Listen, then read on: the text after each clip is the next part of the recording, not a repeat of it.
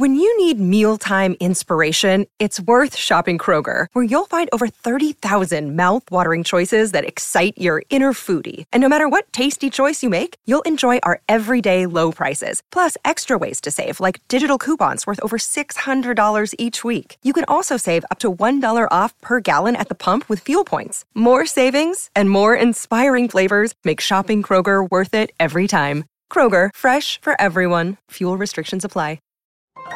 This is a podcast from Minute Media.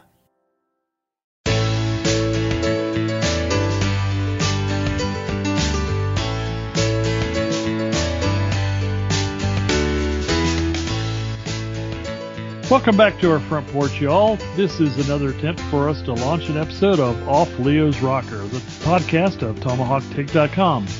I'm Alan Carpenter, and beside me is senior writer Fred Owens. Hi, I'm here. Okay, good. You know, Fred, it's getting hotter out here on the porch, but I guess that happens in the summer, especially where you live. But the question I've got is, when are these Braves going to actually get hot themselves? Well, I'll tell you what, odd that you should ask me that, because tonight's a good day for them to do that. 21 years ago today, they had their first winning streak of the 2001 season, and they went on to have a 9-3, 12-game road trip, and won the division by 2 games over the team that was they were trailing by 8 at the time. So, yeah, tonight's a great time to start that. All you need to do is keep hitting. Is that possible? Well, it should be in Denver, but certainly they got their hitting shoes on last night. Normally we do this on a Thursday, but we decided to watch the game last night, and it was a good thing because they broke out the bats in a big way and just kept going, just hoping that happens again tonight. Now, the real trick, though, is that it's not just the Braves having to win here. It's also the Mets having to lose, and it looks like, at least the way the schedule is, that the Braves may be primed to gain some ground, because the Mets are playing all first and second place teams from now until the 29th of June. They got the Dodgers, they got the Brewers, they've got the Padres, all kinds of teams that are really doing very well. And if the Mets at least come back down to earth a little bit under 500, and there should be ways for the Braves to make some hay, because the Braves are playing a lot of teams that they should beat. The Arizona Diamondbacks, they didn't do so hot against those guys, but they got off to a good start against the Rockies, and now, like I say, maybe a chance for a 3-game winning streak for the first time this year. Yeah, that would be a good thing. I'm a little concerned about Ozzy's not playing tonight. He's not in the lineup, and it's probably a good thing, because he's not doing his, I mean, he runs into a few of them and he gets a few hits because he's fast, but he's not really the Ozzy he was in 2019 or any of that time, because, and it's just odd that he's like that. I mean, I know he's always been sort of a first ball, fastball, go get him hitter, but, boy, he's not been that good this year. I guess that's probably part of the reason he's sitting tonight. That's the only other reason I can think for Arcia playing, unless Ozzy just pulled up a little lame. I know that I didn't see anything last night, so maybe it's just Snip trying to do that. What do you think? I mean, he does like to give everybody a day off every now and then, and certainly he hasn't had one in a while, and it'd be a good time to do that. RC has certainly shown that when he gets off the bench and gets a chance that he can hit, and you know they certainly need that in the lineup for continuity. But I had done a little bit of research earlier, and I'm just checking again now to see how the fastball rate is on Ozzy, and it looks like teams are just not throwing him fastballs very often, and that's about the only kind of pitch he can really hit. In 2017, that was his first year, 56% fastballs. That dropped to 49.5% in 2018, 48% in 2019, 44% in 2020, back up again to 47.5% last year when he was hitting so well. But this year, 41%, 40.9 to be precise. He's getting a lot less fastballs to hit, and my belief is that, and from what I've seen on BrooksBaseball.net, is that he's also getting higher fastballs as well. He's not getting cookies down the middle. So my expectation is that that's what teams have done to combat him, and it's working. So since he hasn't made the adjustment yet, he's not going to get any more. Yeah, you know, StatCast has a slightly different sound. They show him at 50.8%, but really? that's 50% of all pitches are fastballs, but some kind of fastball, okay? But the four seam rate is 31.5. Okay. So what he's hitting really, let me see if I can get down around here. He's hitting sinkers, I think, mostly. And the whole thing about this is it's just his expected batting average on fastballs is 221. So the hits he has got on fastballs have been those he's beat out on the infield that he probably shouldn't have beat out. Any kind of breaking ball sends him into a tizzy, and it's just, he's got a 083 batting average against cut fastballs, hitting 021 against, he's hitting 213 against off-speed pitches. He's just not hitting much that except the ones that happen to fall to the end of his bat. And that, as you say, that's a really bad thing for him. Yeah, and in fact, I'm looking now at the pitch values table in FanGraphs about this, and the only pitch type he's got in really good positive territory is the fastball, and even so, it's half of what it was last year. He was at a 14.1, whatever that number really means, 14.1 on the positive ledger for against fastballs last year, 7.6 this year. Again, that's about location as well as anything else, because he's just not hitting those fastballs anymore. Everything else is negative. Every other pitch type is negative, with one exception. That is the slider, where he's 0.5. So I'm sorry. As a team, the Braves hit fastballs. Now that's it. Okay, they're hitting 204 against breaking pitches, and 231 against off-speed pitches, and 280 against fastballs. That tells you where the Braves are. And some of these guys, I don't understand why anybody throws him a fastball. I really don't. It's really confusing. Some of the fastballs, the ones that aren't, the ones that are down out of the zone or down in the bottom of the zone, are getting hit. But it's just, you know, on a four-seam fastball, Adam Duvall's hitting 170. In fact, on a four-seam fastball, only Ozzie, Arcia, and Willie the Kid are hitting over 100 on that alone. Ozuna's hitting 280 on it, but it has to be a four-seamer, okay? Those four-seam fastballs, they're murdering those. Everybody else is in the 100s and low 200s. It's just that's all they're doing this year is killing fastballs, breaking pitches, and off-speed, not so much. Yeah, and I'm wondering if that may have been a significant part of the reason why everybody was going after first pitches last night. Pitchers obviously tend to get ahead of the count, and they like first pitch fastballs. And if you throw one against the Braves, they're going to go after it and ambush it. And that's happened a lot last night for sure. And I'll be curious to see what kind of adjustment that the Rockies make tonight to that. So still, this team has got to make some adjustments, and they're not going to get fastballs all the time, and good pitchers will throw something with a bend in it, and that's been their bugaboo the entire year, it seems. So, yeah, I think we're in agreement here. These guys need to be doing something other than just trying to ambush fastballs, and if they don't do that, they're not going to have good nights. Yeah, and somebody was screaming about why isn't Willie Contreras in the lineup, and I don't know why he's not in. I haven't seen anything about him coming up or anything. I heard something on the broadcast last night about he might need an extra day to recover at altitude or something, but he's only hitting 0.56 against breaking pitches. So why would you throw Willie the Kid anything that hasn't got a wrinkle in it? I just don't understand why you would do that. He's hitting pretty well everything else. You know, off-speed pitches, he's killing them. He's hitting 400 against off-speed pitches, and hitting 500 against cut fastballs. He's killing everything else. So, you know, you gotta, if you throw a little wrinkle in it, you're going to get him. Oddly enough, Riley is having trouble with some of the fastballs as well, because of where the location is. Anything down in the zone, he's just not getting to, and he's missing balls over the heart of the plate. So maybe this will change in Colorado. Maybe they'll get their mojo back. Colorado's usually good for that. Yeah, well, if nothing else, balls don't break as far into Colorado as anywhere else. So things are going to at least look a little straighter overall. So they got Chad Kuhl against them tonight. He has a 3.56 ERA. That sounds like a challenge to them. So we're just going to have to see how that goes. But other than that, I've been kind of wondering if the Braves can get back into the NL East. Right now, if the playoffs started today, they aren't in it.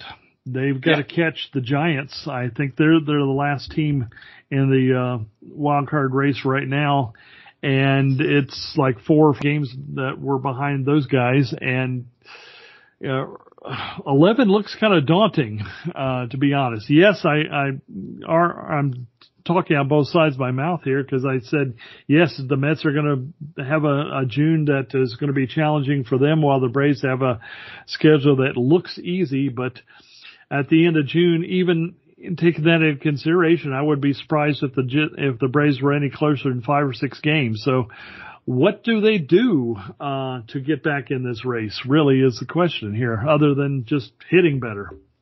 Well, I mean, the bullpen that was supposed to be the best in the league on paper just hasn't been that way. I mean, Kenley's been hittable. Will Smith has reverted to the first part of last year's Will Smith. In other words, a guy who can't be trusted. Jackson Stevens has been the surprise in the bullpen. I know he lost that game the other night, but that was a horrible place to throw him into a game. He was on a hiding to nothing out there, and the throw to home plate by Duvall didn't do him any favors. Not that the Braves would have come back and won the game, but throwing him in at the deep end, I don't know who else they were going to throw out there at that point. They certainly were going to throw Darren O'Day out there. They had already used everybody that was dependable in the pen, or even semi-dependable in the pen. What hurts is Matzik not pitching like Matzik, Smith not pitching like postseason Smith, and Mentor being up and down. I mean, even if one of those guys was pitching well and Kenley was having a bad night, you say, okay, let's just give Kenley a night off and put one of these guys in place, but they're not doing it. And I think that the starters, over the last few games anyway, have done their job. They're getting into the 5th and 6th innings of the game.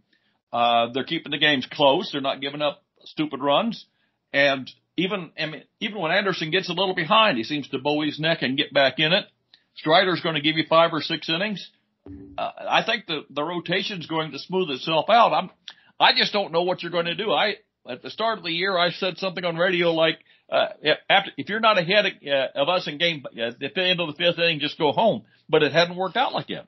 No, it hasn't. You mentioned one other thing in the middle of that, and I want to go back to the second Arizona game, the one they lost in extra innings and had no business losing, frankly, because it wasn't just the pitching, I don't think, but it was also the defense doing stupid things. You mentioned Duvall throwing home and overshooting a cutoff man when he could have kept a runner out of scoring position. He's not the only guy who did that. Acuna also airmailed a ball home that he should not have been throwing, because he thought somehow he could get a runner out from third base trying to score on sacrifice fly.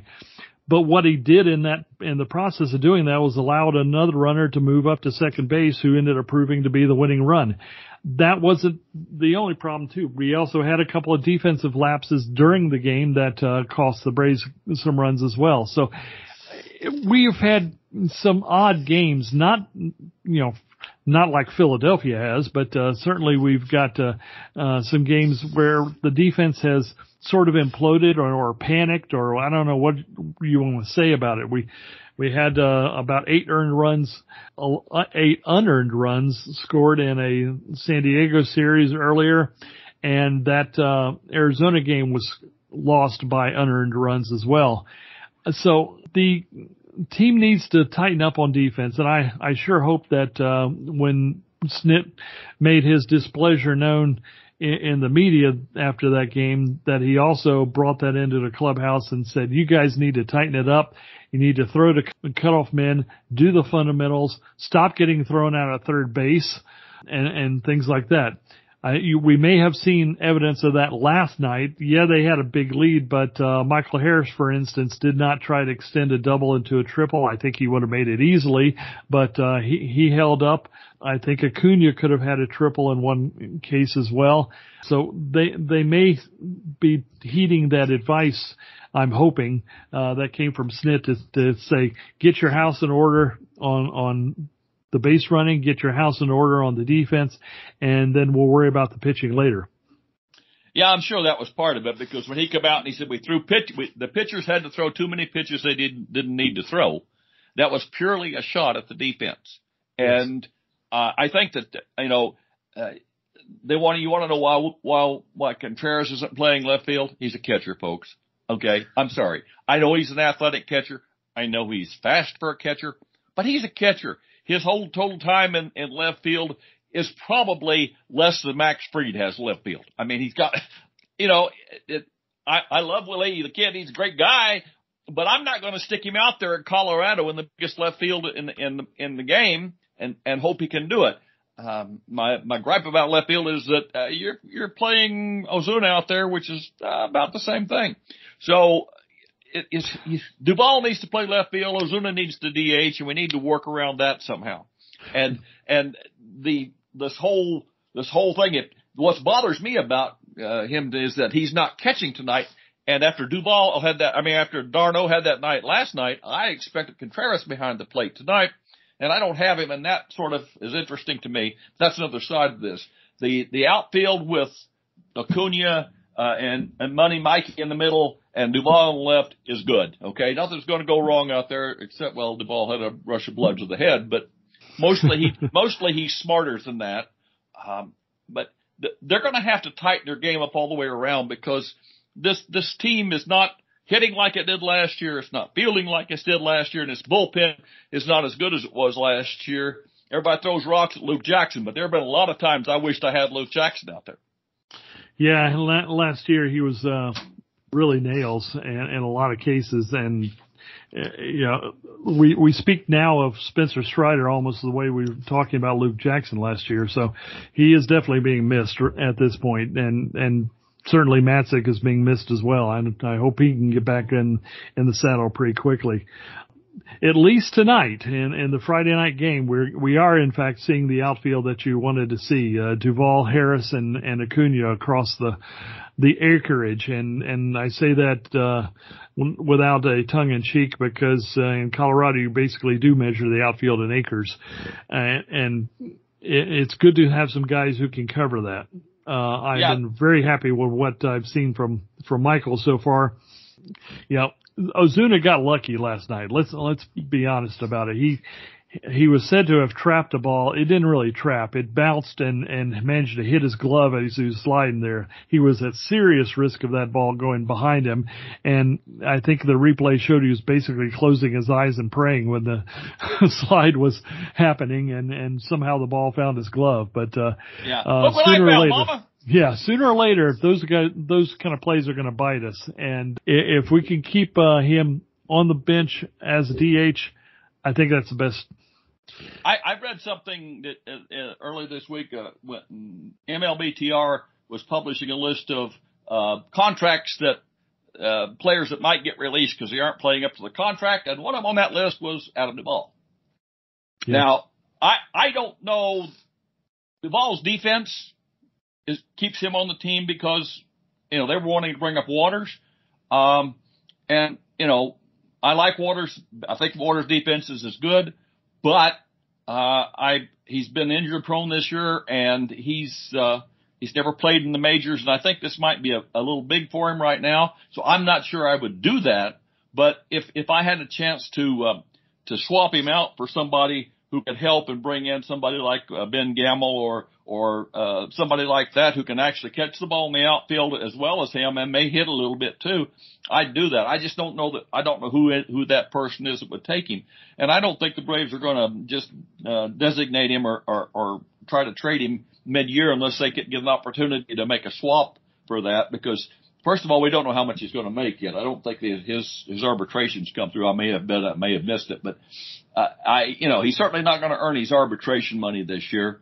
And he's with the bat anyway, and with the glove. I mean, there are fourth outfielders out there you can get for a lot less. I just wish that they had just let him walk last year like they did 2 years ago and brought back somebody else. I know that's easier said than done in retrospect, and maybe things didn't look that way at the time, but I read that and I went, yeah, I don't think so. What do you think?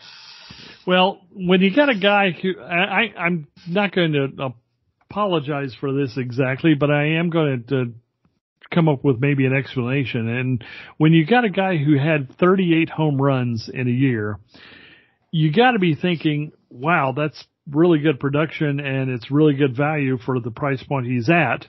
But even if he had dropped off some, you've got to figure that he'd still be worth it. But we didn't figure he's going to drop all this far, and that's the problem, is that between the baseball not going as far and Adam sort of getting back to what he was when we first had him up in the majors a couple of years ago and needed to send him back to AAA for some seasoning or something, then yeah, I don't know that the Braves anticipated this kind of a fall on him. Yeah, I agree with that. I'd agree with that. Because, I mean, if he was even half as effective, that's still 20 homers, and that's still pretty good for what he's doing, especially with Gold Glove level kind of defense. The fact that he's had to spell things in center field has sort of been a bonus, and happily that's over now. But it just means that the outfield defense is what we want it to be.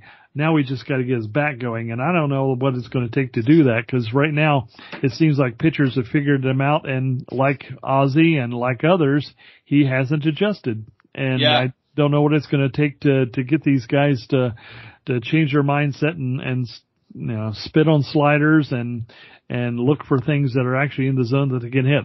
Yeah, the only thing he's hitting right now is the lower right hand, lower quadrant in the opposite batter's box. He's hitting down off the plate and left-handed side of the left-hand batter's side of the box. That's where he's getting all of his juice from, and he's got a 12.5% pop-up rate. 12.5% pop-up rate, and he's under 41% of his pitches. That is not good, and I'm not sure that whether he's not seeing the ball. I'm not sure. And he's over 21% because he's hitting more. He's got 15% topped and under 41%. So that doesn't leave a lot in the middle for him to do that. 41% undercut is why you can call him Pop Duvall this year, because he's popping up all over the place. And when he doesn't pop up, when he gets it to the outfield, it's so high and he's so far under it that it's just a lazy fly ball, a can of corn in the outfield. And that's why. I'm not sure whether his bat's slowed down, whether he's not seeing it right. I looked back over his home runs, and I looked back at his launch angles from 2016, which was his best year, really, 2016, 2017. And his launch angle started going up in 2017. It went up in 18 and 19. It was about the same. It went up last year just a little bit. This year it went through the roof. And he's well under the ball this year, which is not a good way to get balls over the fence, and that's why he's not hitting those 20 or 30 home runs. And again, somebody's got to point that out to him because they have all that data in front of him, but he's not adjusting to it, and that is a problem. Yeah, and as pitchers seem to be elevating the fastballs more, that would account for it as well if he can't follow that pitch up. But even those that he is hitting, you said low outside corner, he's probably trying to pull them, right? And he can't pull that ball, and certainly can't pull it out of the park. He's got to change his approach and see if he can become maybe a little less of a pull hitter as well, and see if that helps out. But that's not his style. That has never been his style. And I don't know that there's anything he can do about it other than just wait out the pitchers and look for real strikes that he can handle.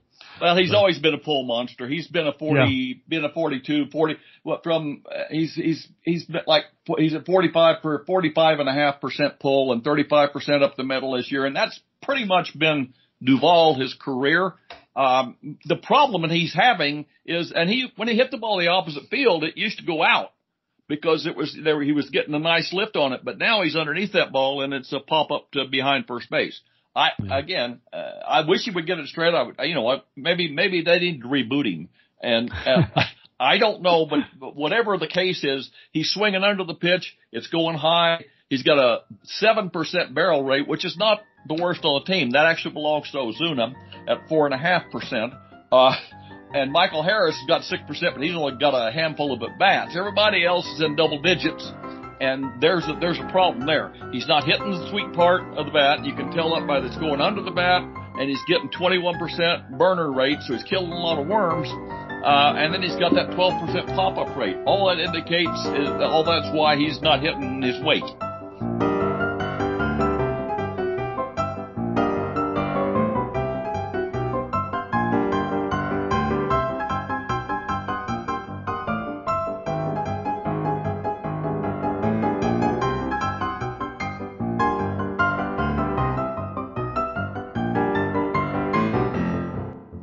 Well, let me move to another topic real quick here. You'll probably bristle at the source here. It's Jim Bowden on MLB Radio this morning, but he was suggesting that the Braves need another pitcher, another rotation guy for the long haul, and suggesting that all the guys that they've used in the fifth spot have a combined ERA of something like 6 or 7, and he's right. Bryce Elder has taken a turn. Tucker Davidson's taken a turn. Spencer Strider now is up in the barrel. But my question is, do the Braves look for a pitcher at the trade deadline, or do they just try and see if they can continue to solve this from internal sources, whether it's those guys or Mike Soroka if he can come back? You can't really count on him to come back, but you may at least know what he can and can't do by the trade deadline. We've still got 2 months before that happens, but what do you think it's looking like so far? Well, the trade market is Frankie Montas, which we're not going to pick up, and then you're looking at guys who are fourth and fifth starters. Drew Smiley's, Kyle Hendricks, Quintana is out there with a 2.10 ERA this year, yeah. And the reason Quintana's having a 2.10 ERA year is the ball's not flying as far, and that's good. I mean, everybody's buying that, so if you do that, I just don't know that Anthopoulos is going to throw money and prospects at that if we're double digits or that far back at the as we get close to the deadline. This team has got to get within spitting distance of the Mets, and at least into the postseason picture by the end of July, or he's going to run with what he's got, because there's nothing out there that's going to make a significant difference to us now that we've got Mikey in center field, unless he can actually replace Duvall, or maybe he replaces Heredia with a bat and uses Duvall as the fourth outfielder.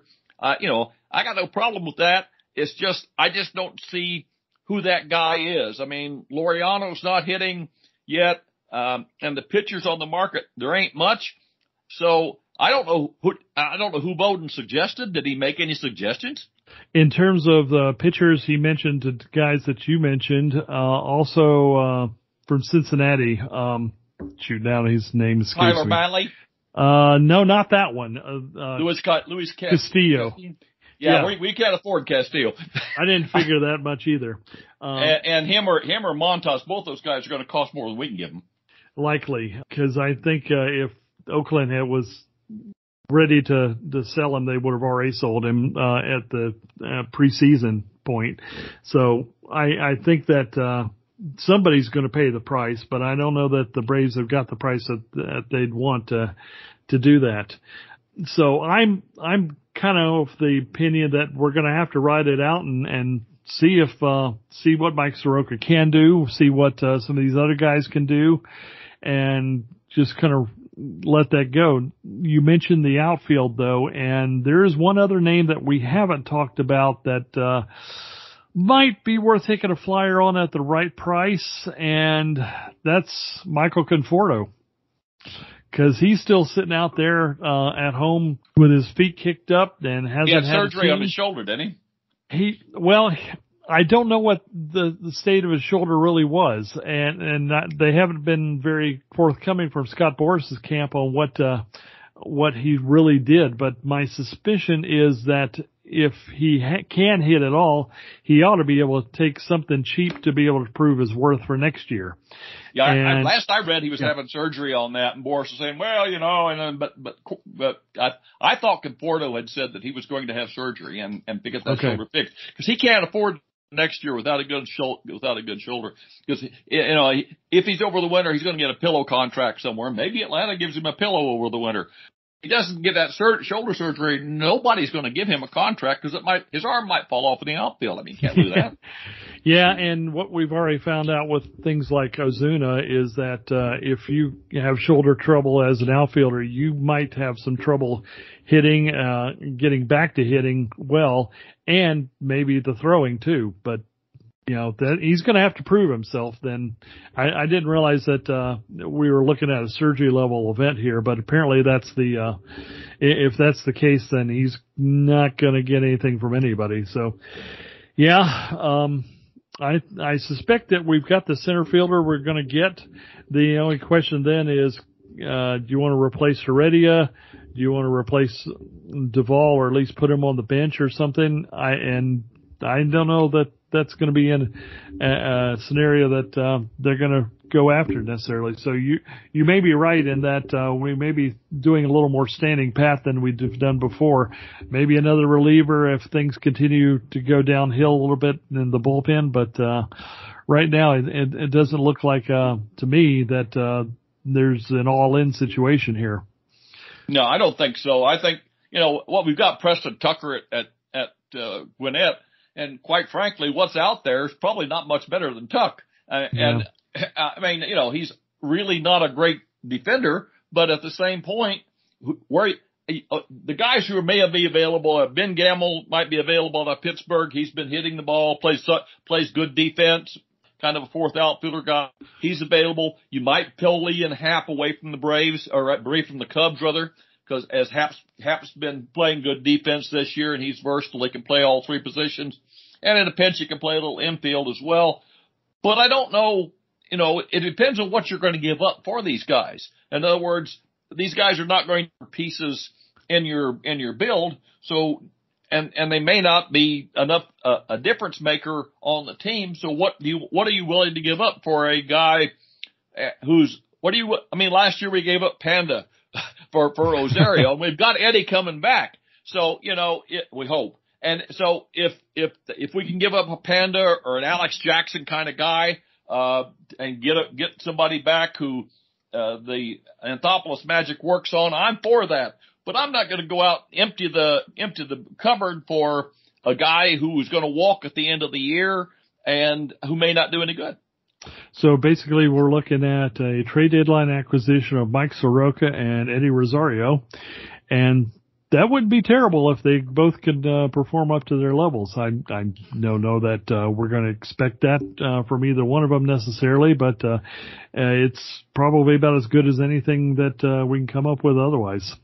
So yeah. I don't expect Soroka to do more than 4 or 5 innings a game at maximum when he comes back, because he hadn't pitched in 2 years. I mean, really, and you can't just, no matter how much long toss and mound work he's going to do, he's going to come up and be a 2 or 3 inning guy. You know, I love Soroka. If he was healthy and he was pitching well, that's fine, but we've got to put reasonable expectations on this guy, and he hasn't pitched for 2 years.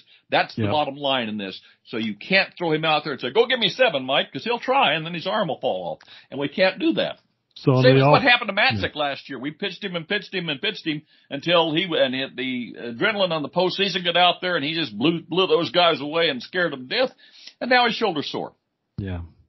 That's the unfortunate part there. But so on the offensive side, it's like, okay, throw Rosario out there, put Duvall on the bench, got Contreras on the bench, and occasionally catching to give us some punch as well.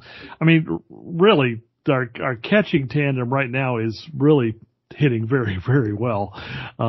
But I don't know how you get them both into the lineup at the same time and on a consistent basis. But you know, if we were to see that kind of thing happen when Rosario comes back, I don't think that's a terrible thing. And if the Braves end up doing nothing at the trade deadline at all, that may be okay. Well, I think the comment from Alex that said the team's talent speaks for itself. I'm sure it does. I just wish it would speak louder. If the team plays Eddie Rosario was a 30 home run guy. Okay. Now, how well is he going to see after the surgery on his eye? The doctor says he'll be fine. Yeah. Okay. He'll be fine. But is that fine for a person or fine for a professional baseball player? And right. You know, you're in that part of the area where there's not, with so many teams fighting for a postseason place, you're unlikely to get anybody to give anybody away, or might be able to get Ben Intendi from Kansas City for nothing, who's hitting 337, but that's, his peripherals don't really reflect that very much. And he can play left field and in a pinch center field, but again, not much power there, 15, 18 home runs. And again, his peripherals could all go away if he leaves Kansas City. So you don't know what you're doing. I mean, I just don't know. I would love to say, go out and push this button and get this guy or that guy, but I just don't know who there is out there. And I've looked pretty hard. I just think that's it's ridiculous to expect it to happen 2 years in a row. Yeah, and I'm just glad we don't have 14 teams in the playoff picture, because talk about your sellers markets. Oh, my goodness. It's going to be bad enough with 12 teams going. So are you watching the game right now? I'm watching on game day. I don't have a video feed in here. Okay, well, that's unfortunate, because I was trying to figure out what in the world just happened with Acuna. I guess they tried to double steal, and he got thrown out at home. I don't know. All I'm seeing is the game day, the batters and all that. Swanson steals second, out at home. Catcher Diaz to second baseman. Brendan Rodgers back to Diaz. That's what it says in game day. That's what I see. Yeah. So, and Riley walks. So I don't know. Yeah, I could have had bases loaded, one out there. So that actually leads me into another thing. We've got Apple TV tonight. One Sunday recently, we had Peacock TV at a ridiculously early hour. What in the world is Major League Baseball doing with this streaming thing?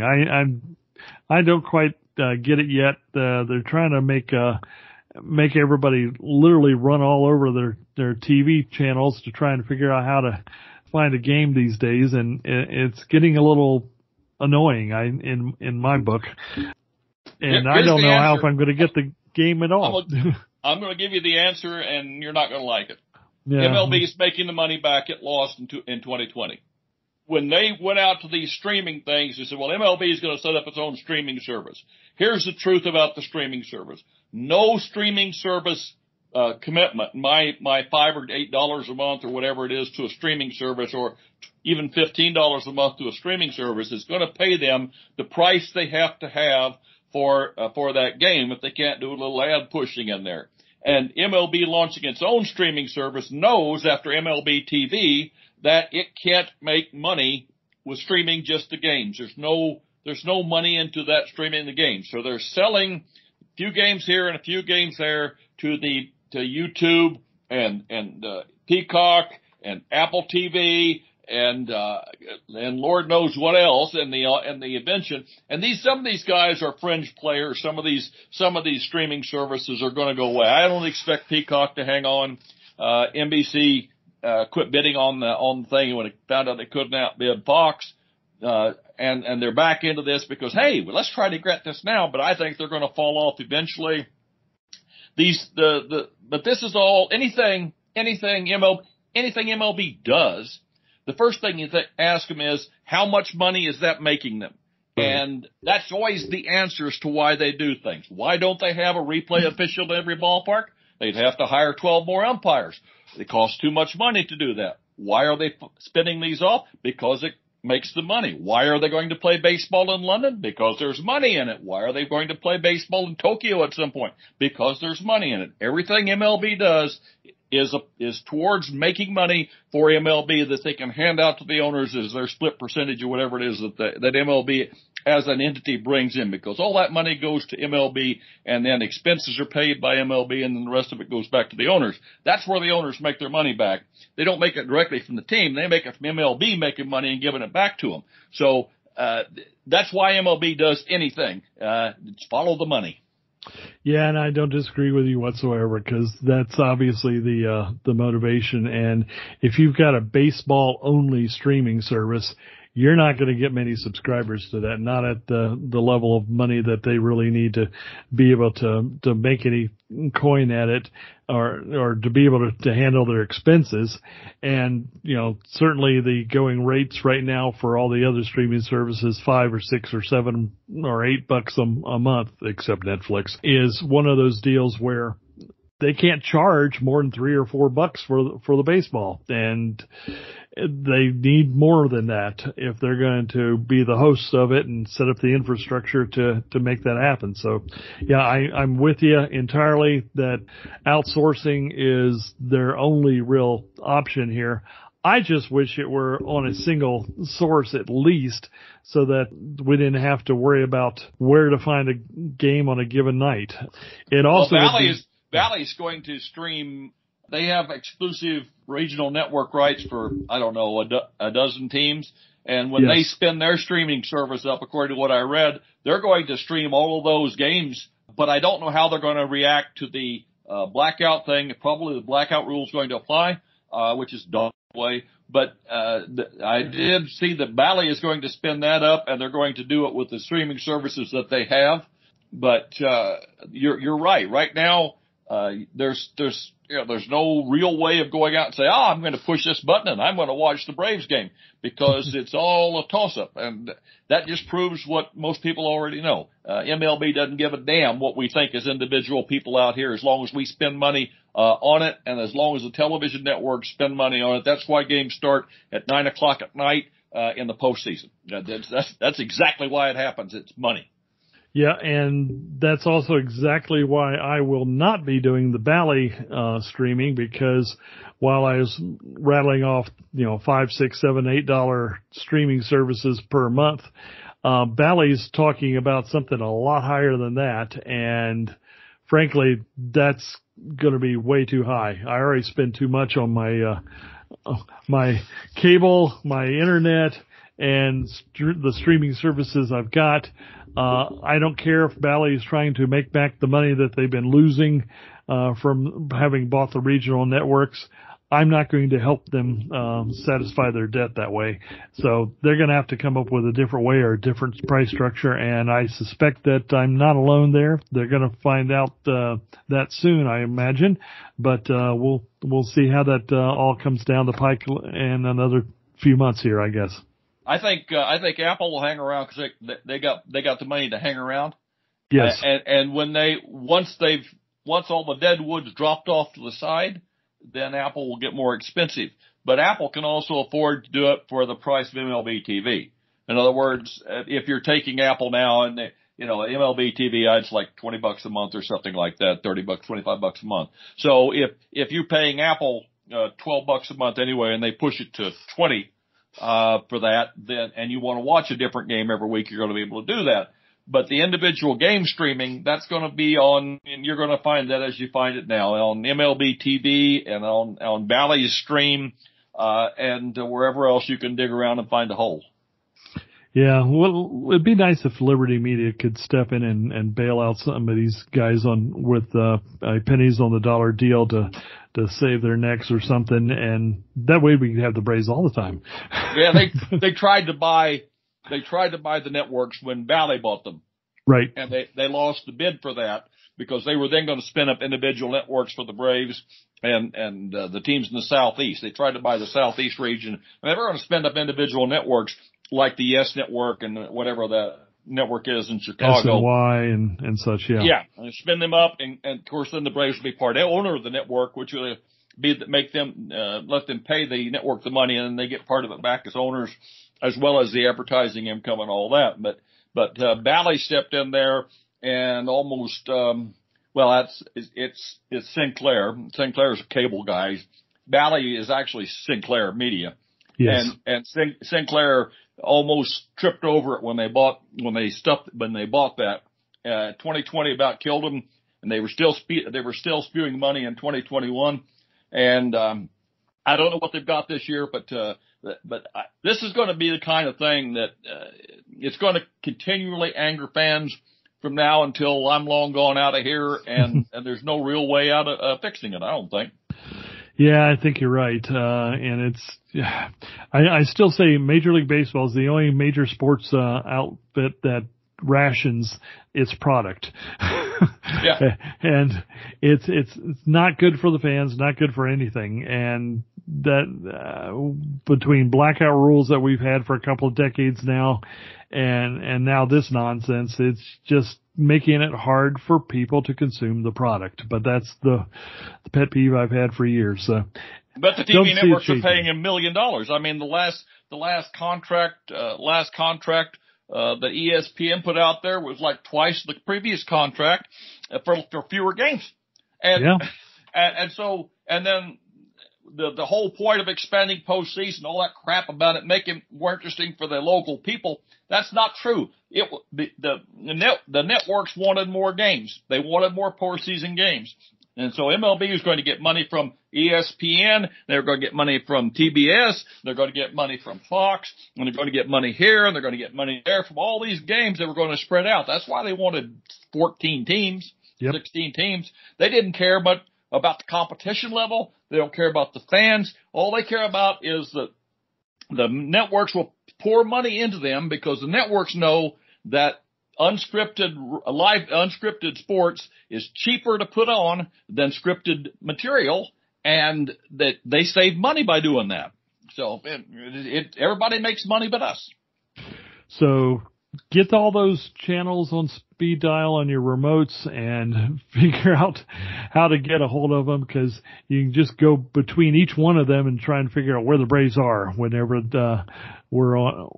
they've got a game on, whether it's now postseason if they get there and all that. So anything else you want to talk about before we get out of here, Fred? My back's getting a little creaky in this rocker here. Yeah, I understand. I don't. There's nothing really going on here that really I want to get into too much. I think that there's a couple of good stories down the road coming out. Right now, I think I'm not going to slap Jock Peterson, but I think I'm about done. Well, that seemed like an interesting little fantasy league that they had going there. If Mike Trout's a commissioner and he's talking about himself getting booed for for doing whatever he's doing there, but I think a $10,000 buy-in to get in the league is a little stiff for me. So I'm going to according to Brad Lidge and Spielberg and the guys, they run those leagues all the time, and that $10,000 buy-in isn't unusual at all. And wow. the payout at the end of the year is 10 times that maybe. Yep. Well, they play in a league that I'm not familiar with. Me too. I don't play the game at all, and I can't afford to look at it, much less that at $10,000. Yeah. But it is funny how to seeing that pro athletes do this crossover and pay attention to, say, in this case, football religiously enough to be able to keep up with that kind of stuff. I have enough trouble with baseball. That's just me. Lidge said they at draft season, all the team players come into the lounge wearing their uniforms of their football teams, and it's a big camaraderie build thing. And I'm just telling you that I can't afford that much camaraderie. Yeah. Remember when they just used to play Fortnite or something? Yeah. It hurt their thumbs, as I recall. There you go. Well, I think that's going to do it for today. It's getting a little warm out here. I'm going to go inside and get some lemonade or something. So, but that's Off Leo's Rocker for this week, and we hope you guys can let us know how we're doing and keep reading the stuff that we do on TomahawkTake.com. We appreciate your efforts to look at our thoughts, and because we really appreciate the opportunity to write this stuff as well. But for now, Fred and I thank you for hearing out these two grumpy old men, and we'll see you next time. This has been another episode of Off Leo's Rocker, a podcast presentation from TomahawkTake.com and Fansided LLC, a subsidiary of Minute Media, Inc. Opinions expressed on the show today are solely those of the participants, as Minute Media is most obviously completely unaware of anything we're doing. All rights reserved. One of the musical selections used today comes to you under the auspices of the Creative Commons license, terms of which are available at creativecommons.org/licenses/by/4.0. This was a piece by Kevin MacLeod entitled Batty McFadden, which was modified to fit in the available space. His works are featured at incompetech.filmmusic.io. All other musical selections used come via rights already purchased by TomahawkTake.com. Thanks for tuning into the podcast today. I'm just going to go now and start a pot of sweet tea as I try to figure out which channel the Braves are going to be on tonight. We'll see you next time.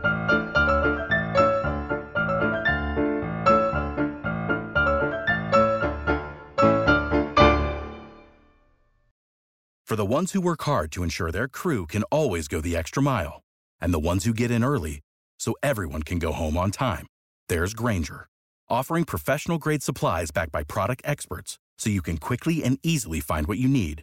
Plus, you can count on access to a committed team ready to go the extra mile for you.